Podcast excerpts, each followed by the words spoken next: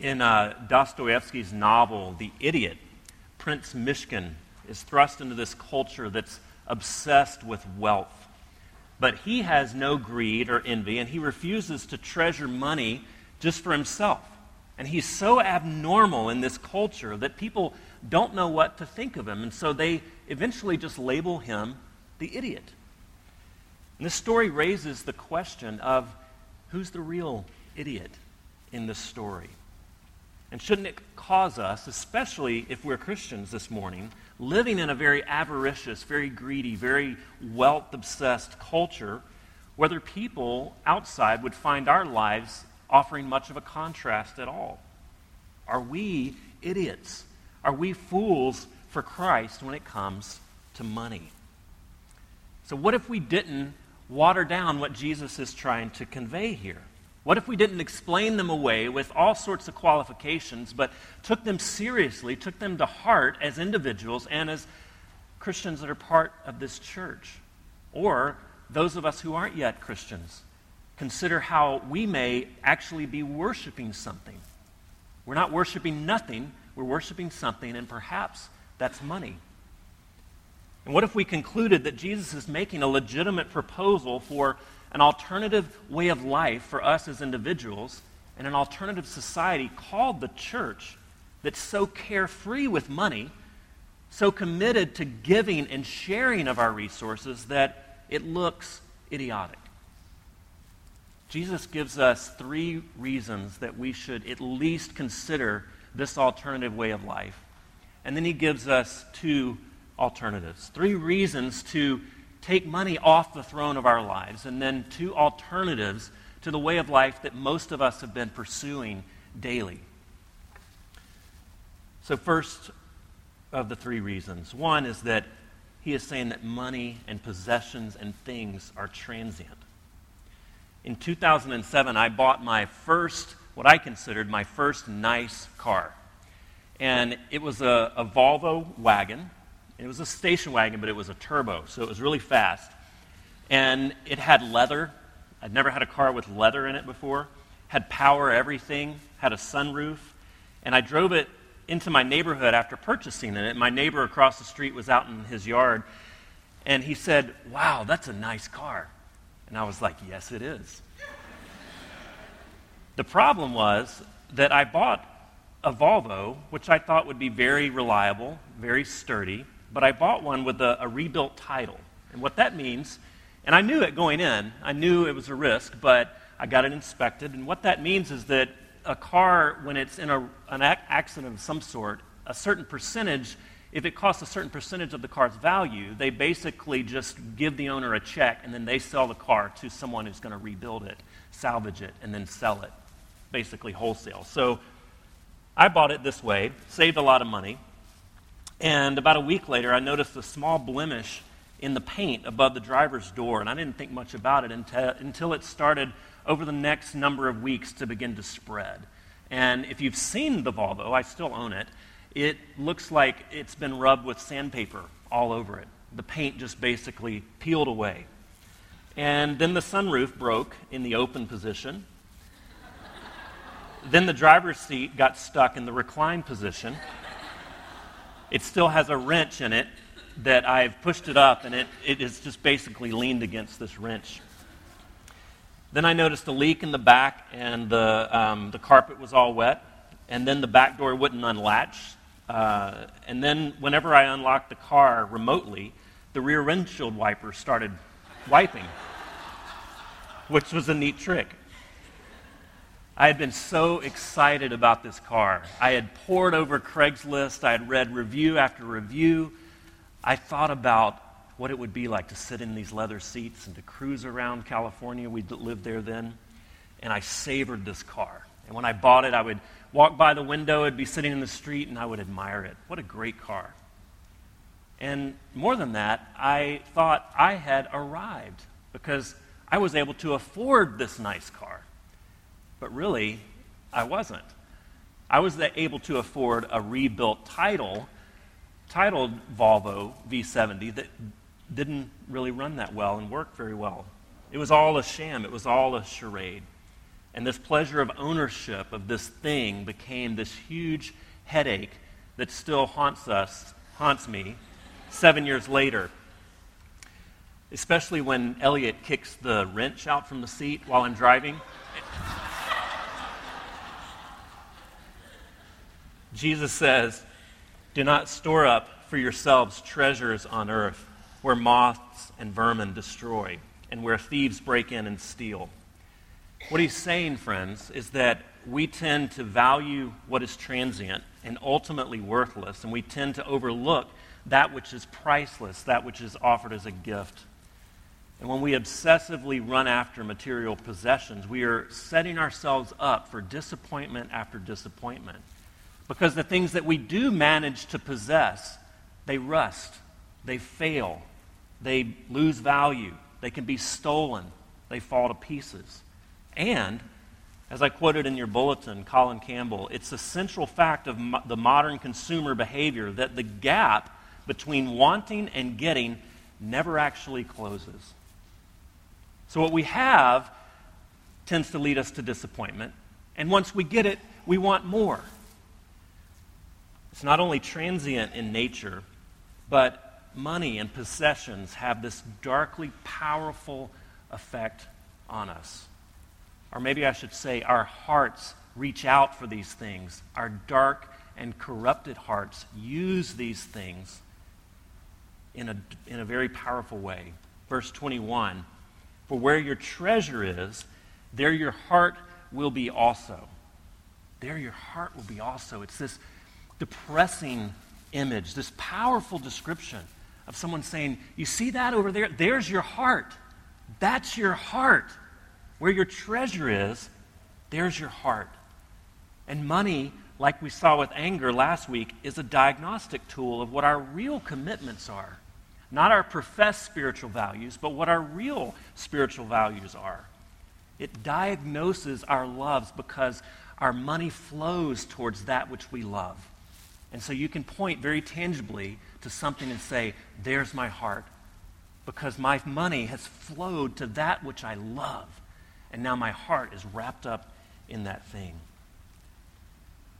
Jesus goes on to say that the eye is the lamp of the body. And if your eyes are healthy, your whole body will be full of light. It lets in light into our body. But if your eyes are unhealthy, your whole body will be full of darkness. The right things can't come in. And so it's not precisely that money and possessions corrupt, it's that they're the object that we use for self love, that they're the object that we use to focus upon, that our physical, just as our physical eye surveys the, the lay of the land and it shows us where we're able to walk, it helps us to see pitfalls and holes. It gives us perspective for our body to follow. Jesus says we have a spiritual eye. And what you focus on, what you gaze at, either brings light into your life or it brings darkness. And the more that we focus upon the transient, the more that we focus upon the material, the more we fall in love with it. And the more easy it is to say, very tragically, there's my heart. There's my heart over there the theologian, scholar N.T. Wright, in his wonderful book, Simply Christian, says, You become like what you worship. When you gaze in awe, admiration, and wonder at something or someone, you begin to take on something of the character of that object of your worship. And it's why we talk about every week, we talk about offering, this time of offering, not simply in utilitarian ways. That is, we're giving in order to sustain the work of the church, but in that giving and offering up a tangible resource is a way of discipleship. It's a way of aligning our hearts with Jesus. So, three reasons. One is that three reasons we need to rethink our relationship with money and things is that things and money, possessions in this world are transient, they're corrupting, and most alarming, they're enslaving. He says in verse 24, No one can serve two masters. Either you will hate the one and love the other, or you will be devoted to the one and despise the other. You cannot serve both God and money. In C.S. Lewis's Voyage of the Dawn Treader, the character Eustace is this well bred, well educated cousin of the, of the Pevensies. And he has these imaginations and fantasizes about riches and power. And one of the times he's in Narnia, he meets this, or he comes upon this dragon. And he watches it limp out of its cave and fall to the ground by this pool and die. And so this presents Eustace with the opportunity to investigate this dragon's cave, this dragon's lair, which he finds is filled with coins and jewelry and precious stones. And he sits in the cave and he begins to ponder all the ways that he can use this newfound wealth. He imagines what this secret treasure can do for him. And he gets so lost in his imagination, he falls asleep in the dragon's cave. And he wakes a short time after and he feels awkward. He feels a little bit lumbering. And he doesn't feel like himself. He lopes out of the cave and to the side of the pool and he looks over the edge. And in the reflection, he sees with alarm that he's become a dragon himself.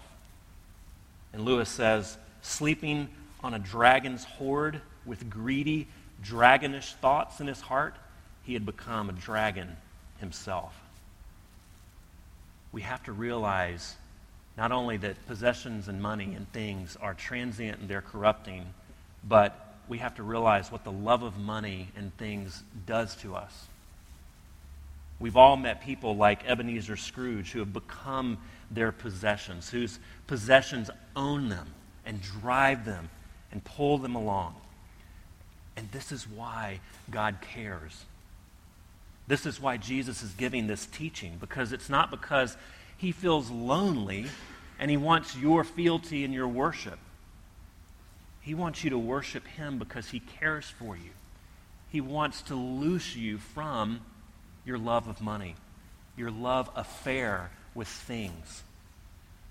It's not because he wants you to go without or he wants to deprive us of cool things, but it's because in his fatherly love, he wants to keep you and I from impoverishing ourselves. In fact, he wants you to be rich, but with possessions that will fulfill instead of disappoint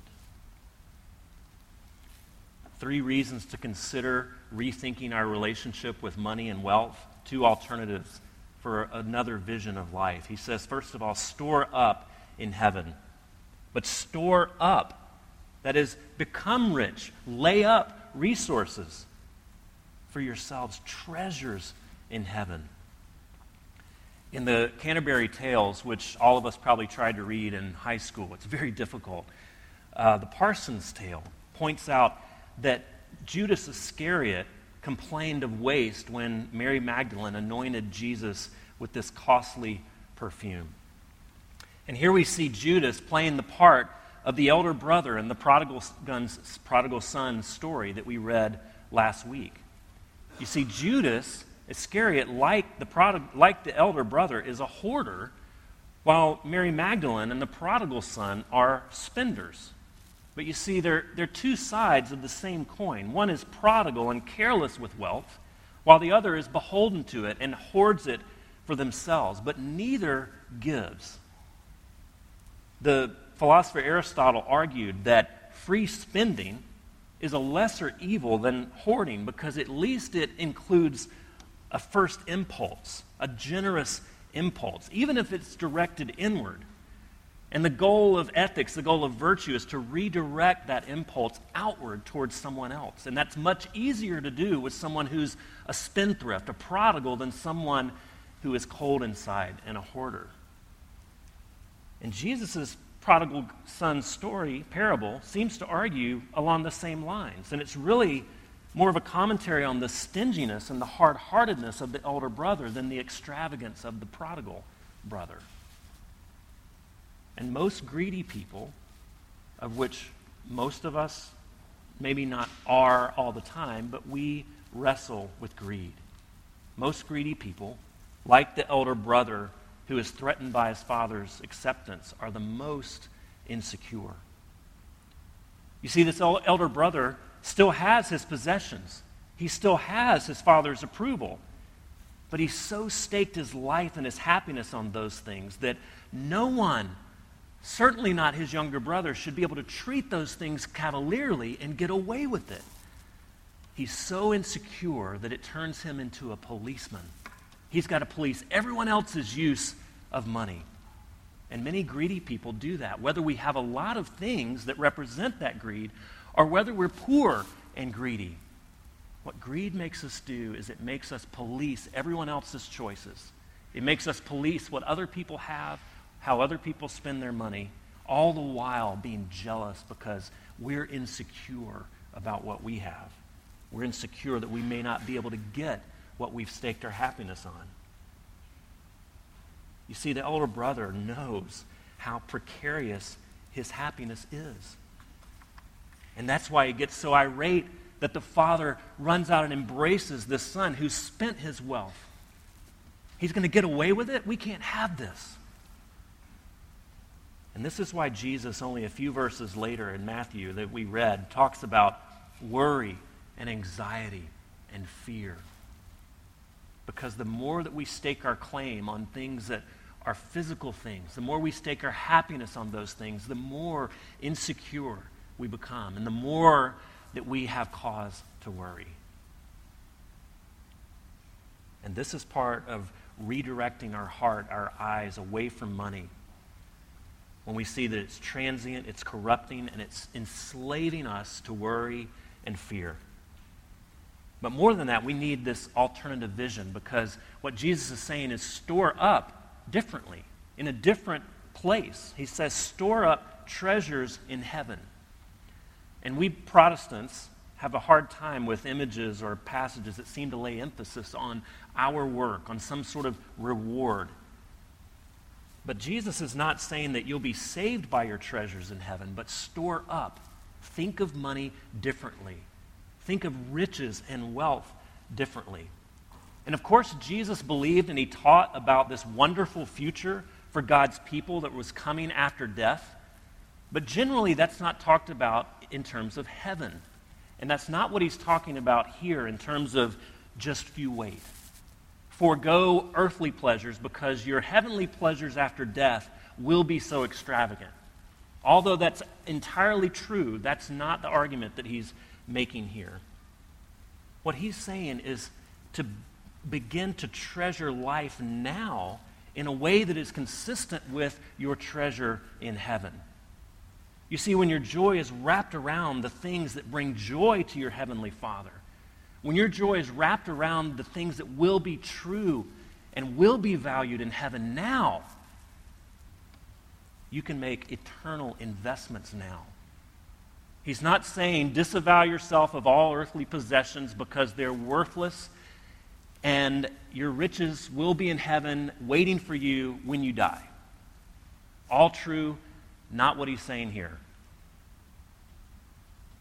Instead, we can begin to make eternal investments now.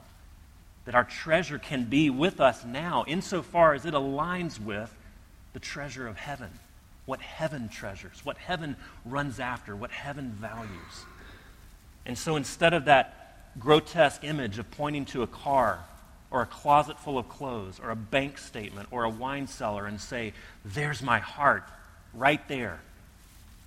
When your resources go towards alleviating the burdens of someone else, when your resources are spent on reducing individual or systemic poverty, when your resources go to ministry to prisoners, when your resources go towards clothing and education and Christian friendship for an underprivileged child across the world, when your resources go towards expanding the ministry reach of your church, you say, There's my heart.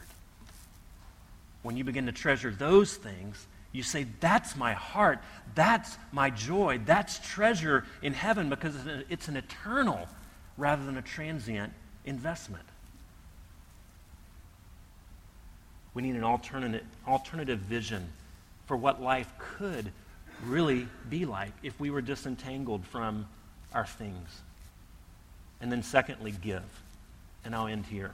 In our series on work in Ephesians just a few weeks ago, Paul highlighted that one of the motivations to work hard, to use the skill that we have, is to have not only enough for ourselves, but in order that we would have something to give. That we keep other people in view as we go to work and say, this is not only for me, but it is for them. It is for that person. It is for the person who's poor, who's hungry, who's burdened that I go to work. And revisiting what Jesus said, the eye is the lamp of the body. And if your eyes are healthy, your whole body will be full of life, light. Translators have, had a really tough time with this word for healthy because it can mean simple, it can mean good, it can mean healthy, it can mean working properly. But it can also mean fixed or focused on what is good. And there's a lot of ancient sources that are contemporary to Jesus' time that use this word in haplos in terms of generosity. That it's not just good, simple, healthy, working properly, but it's fixed upon something that is good. It is fixed upon bringing generous resources to other people. And we even have a contrasting term for that. You've heard giving someone the evil eye. That is looking down upon someone because you wish them evil. You're hoping for their downfall. You're giving them this disdainful, policing, corrective look. That's giving someone the evil eye. Your eye has ill intentions for them. A good eye is hoping for their good. A good eye is generous. A good eye has liberal thoughts towards what someone else should have and could have. And so giving, see, is not just the goal, but it's part of the cure. Because insofar as you have a good eye and it's fixed upon others' good, that lets the gospel, the light of Jesus, into your body. It begins to change who you are. It allows Jesus in when you begin to fix your eye generously upon the things that Jesus cares about. It begins to change you. And so giving is actively disentangling your heart from the things that are transient and corrupting and enslaving. What Jesus is saying here is not do this or else. Jesus is saying do this so that you can be free. Do this so that you can have joy. Do this so that you can know what life is really all about. It's less of a command and more of an in- invitation into an alternative reality. And he's saying, Join me in giving away your riches for others so that you can become genuinely, eternally rich. Near in that passage that we read in 2 Corinthians, Paul says, For you know the grace of our Lord Jesus Christ, that though he was rich, yet for your sake he became poor, so that you through his poverty might become rich. One of the more captivating discoveries of the 20th century was the discovery of King Tutankhamun's tomb, better known as King Tut. And in opening this tomb, this sarcophagus, there was fabulous riches. There was gold, there was rubies, there was these incredibly valuable things that were basically encasing a dead, slowly rotting corpse. And in contrast, the corpse, King Tut, was the most worthless artifact. Everything else still had residual value. It was enormously expensive, and it was an encasing a dead person. Jesus, when he died, had no riches in his tomb, and when the women went to the tomb, they found nothing. He was completely impoverished and yet fully alive.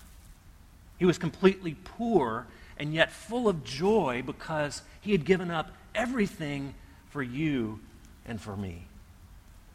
Instead of hoarding the riches that he had, that no king, no Pharaoh, no hedge fund manager could even understand, that would boggle their mind, he gives it up. He gives it away. He gives his riches to you so that you and I, who are poor, may become rich. We may become rich unto giving. Let's pray. Lord, I pray that you would help us to think this text through for life this week.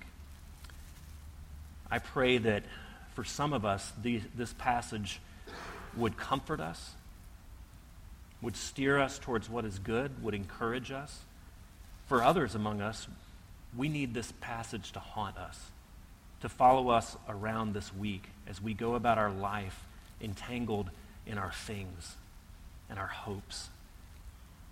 Father, I pray that we would be people with courage to take this passage seriously as individuals and as a church. That we would be able to live lives that are so contrasting to the values of our society that we would be looked at as fools, as idiots in the way that we care, carelessly give away our wealth. Lord, let us do that not so that we would be congratulated, but that your gospel would go forth and that you would be lifted up and magnified in the world. We pray in Jesus' name. Amen.